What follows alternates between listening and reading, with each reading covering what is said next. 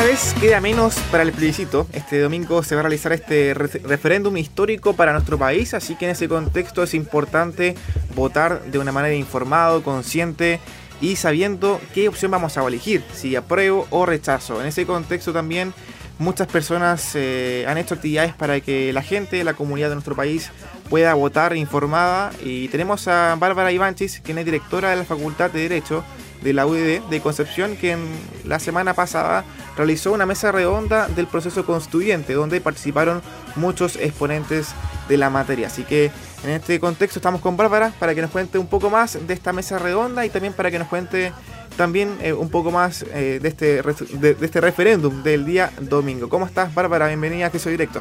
Hola, ¿cómo estás, Andrés? Muy buenos días a ti y a todos los que nos escuchan por Acceso Directo a NAE Radio. Sí, efectivamente, los académicos, las universidades y quienes nos dedicamos al derecho constitucional de una u otra manera hemos estado realizando en el último tiempo muchas actividades académicas con el objeto de ir resolviendo dudas que todavía subsisten de cara al proceso, eh, a, la, consulta popular, ¿verdad? El plebiscito nacional del eh, próximo domingo 25 de octubre. Eh, y sobre la materia nosotros realizamos justamente en la Universidad del Desarrollo en conjunto con la Facultad de Derecho una mesa redonda que se llamó Conversatorio sobre el proceso constituyente, en la que invitamos a cuatro expertos constitucionalistas para justamente formular aquellas dudas que hemos levantado de la ciudadanía respecto al proceso constituyente al que estamos aportando. Nos acompañó en esa oportunidad los profesores Patricio Zapata, eh, la profesora Maya Árboles, que además es, profesora de Derecho Constitucional acá de la región, y los profesores Sergio Verdugo y José Manuel Díaz de Valdés del Centro de Justicia Constitucional de la Facultad de Derecho de la Universidad del Desarrollo, para ir resolviendo las distintas dudas que surgen todavía. Respecto a tu consulta, Andrés, eh, ¿qué es lo que se nos va a consultar el 25 de octubre? Claro, hay dos papeletas que nos van a entregar, dos consultas que nos van a hacer. La primera de ellas, si queremos dotarnos o redactar una nueva constitución, bajo la consulta van a haber dos opciones, apruebo o rechazo. Una segunda papeleta y se refiere al órgano que nosotros queremos que redacte la nueva constitución. Y al respecto hay también dos posibles alternativas. Una, una convención constitucional mixta que está compuesta en un 50% por legisladores, por parlamentarios electos actualmente en ejercicio y un 50% por ciudadanos democráticamente electos. Y una segunda alternativa, que es la convención constitucional, eh, integrada 100% por ciudadanos electos. Esas son las dos preguntas que nos van a hacer y las dos consultas que tenemos que resolver el próximo. Perfecto, Bárbara. Y en el tema de la mesa redonda, ¿qué tal? ¿Cómo fue esa sensación de estar compartiendo con eh, gente que, que, también sabe el tema? Eh, ¿Cómo se realizó? ¿Cómo se pudo también desarrollar esa mesa redonda? Mira, fue una actividad bastante enriquecedora, la verdad, porque eh, me tocó moderar esa mesa porque integraban la mesa personas que tienen distinta opinión respecto de las ventajas o desventajas que puede presentar, por ejemplo, la Convención Constitucional o la Convención Mixta, respecto también del contenido que debiera tener una nueva constitución política en el evento de que gane la opción apruebo. Eh, pero el diálogo se dio en un tono bastante académico, además en un tono bastante simple de entender, porque la idea era dirigir la verdad a la ciudadanía, no era un debate entre profesores de derecho y alumnos de derecho, sino que una especie como de eh, apoyo a la comunidad para, eh, para votar informadamente el próximo 25 de octubre. Así que fue una conversación bastante fluida, la verdad es que eh, participó el público también porque fue una actividad que se desarrolló por la plataforma Zoom, que pueden ver en UDTV. y ahí también fuimos levantando preguntas del público para ir dirigiendo la conversación, que se refirió tanto a aspectos de forma, del plebiscito a aspectos que todavía eh, suscitan dudas, como por ejemplo las ventajas de una u otra convención, eh, cómo se va a redactar la constitución, qué participación va a tener la ciudadanía en ella, la convención, sea, sea 100% electo mixta, para luego referirnos a temas de fondo, como son, por ejemplo, los contenidos que debiera tener una nueva constitución, es decir, aquellos contenidos que no están hoy día en la constitución y que sería bueno elevar a rango constitucional, o simplemente descartar de constitución política, y sobre todo también referirnos a cuáles son los derechos que deberían quedar consagrados en la Constitución que hoy día no están o que eh, debieran eh, regularse de manera distinta. Así que fue bastante, tocamos bastantes temas. Lamentablemente el tiempo siempre es más caro, siempre se hace corto. Hay ya la sensación de que nos faltó conversar sobre muchos temas, pero, pero hay, hay varias actividades que se están realizando con el objeto de ir aclarando esas dudas. Así que como digo, fue bastante enriquecedor el diálogo, se dio un ambiente de mucho respeto, como decía el profesor Patricio Zapata, de escucharnos, de escucharnos con altura de mira, con, respeto sobre todo, aceptando ¿no cierto? las diferentes posiciones y ojalá el diálogo constitucional se diera siempre en ese tono para avanzar obviamente hacia una constitución, si llegara la prueba que nos una a todos los chilenos. El país tanto necesita unidad en los tiempos que tenemos hoy en día, cohesión social, como decía el Zapata. Claro, y Claro, Bárbara, y en el caso de que se apruebe va a ser un proceso extenso, va a ser un proceso larguísimo para redactar esta constitución. si ganara la, opción apruebo, el 25 de octubre se inicia ya la segunda parte, entramos al, al fondo. Viene la etapa, el itinerario constitucional sería el siguiente. Si gana la opción apruebo, el presidente de la República debe convocar a una elección, para que, porque el domingo, perdón, vamos a saber si gana la apruebo y si gana la apruebo, qué convención tiene que redactar la constitución.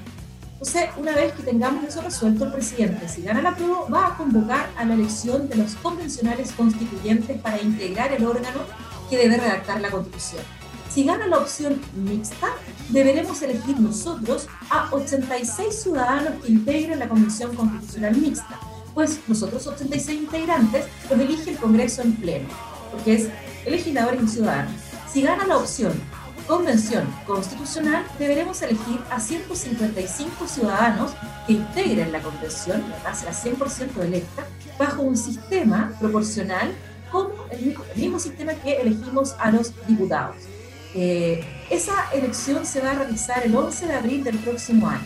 Una vez electos, los ciudadanos que integrarán, o ciudadanos y parlamentarios que integrarán la Convención Constitucional, este debe instalarse entre el plazo que el presidente señale en el lugar que el presidente de la República indique. Si el presidente nada dice de dónde debe sesionar la Convención Constitucional, lo hará en la sede del Congreso.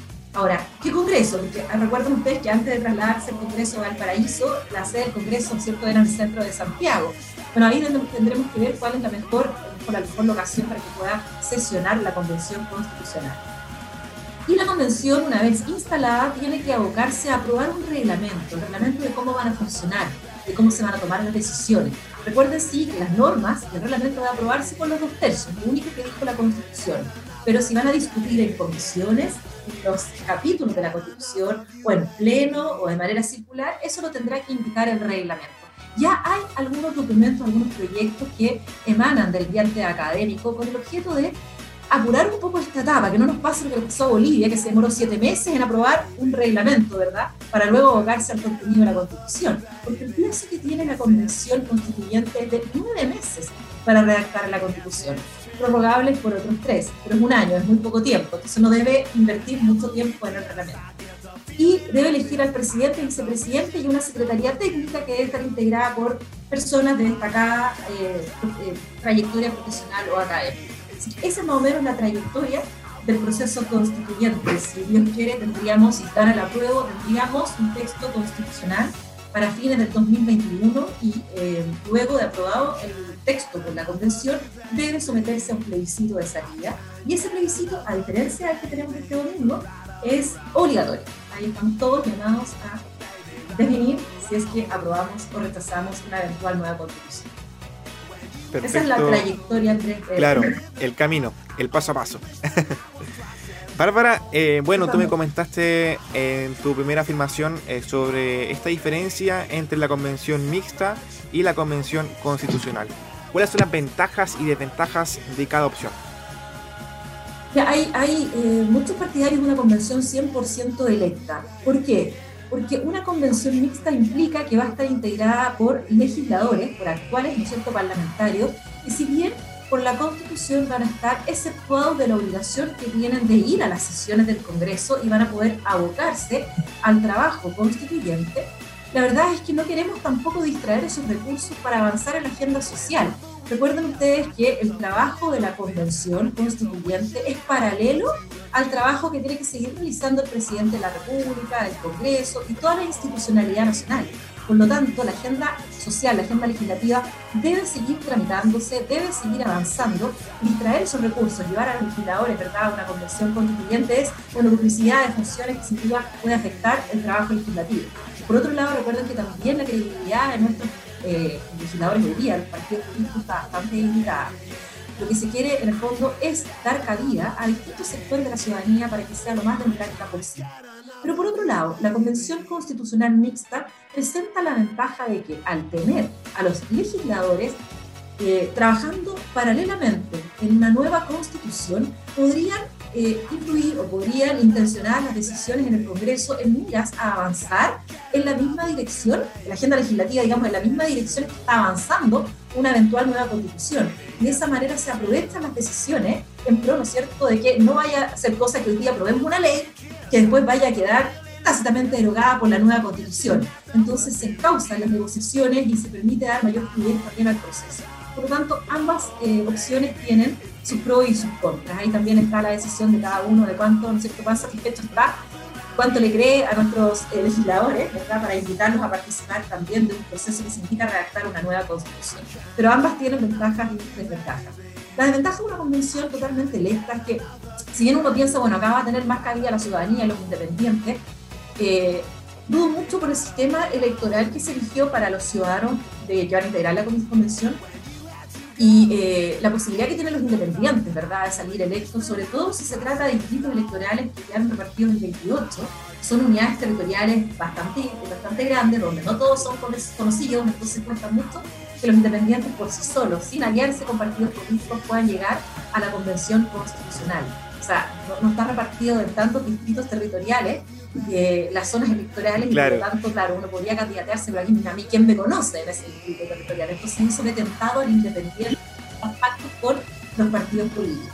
Hay otro pero, es que para poder inscribir candidaturas los independientes tienen que reunir un porcentaje de firmas en atención a los votos de ese distrito electoral eh, y tienen que ser firmas ante notario. Entonces se decía, pucha, pero es que en un sistema, o sea, en una pandemia donde cuesta, ¿no sé, salir, donde estamos con cordones sanitarios, donde estamos con cuarentena, la verdad es que ir a la notaría a, a, firmar, ¿no es cierto?, en beneficio o en apoyo de una candidatura es complejo. Entonces había un proyecto que se quería tramitar en el Congreso para eh, facilitar la candidatura de los independientes. Bárbara, sí, eso todavía se puede hacer. Perfecto. Y para finalizar, eh, hay un tema muy importante que quedó en evidencia en este tiempo de pandemia, que Concepción, la región del Biobío en sí, depende mucho de Santiago.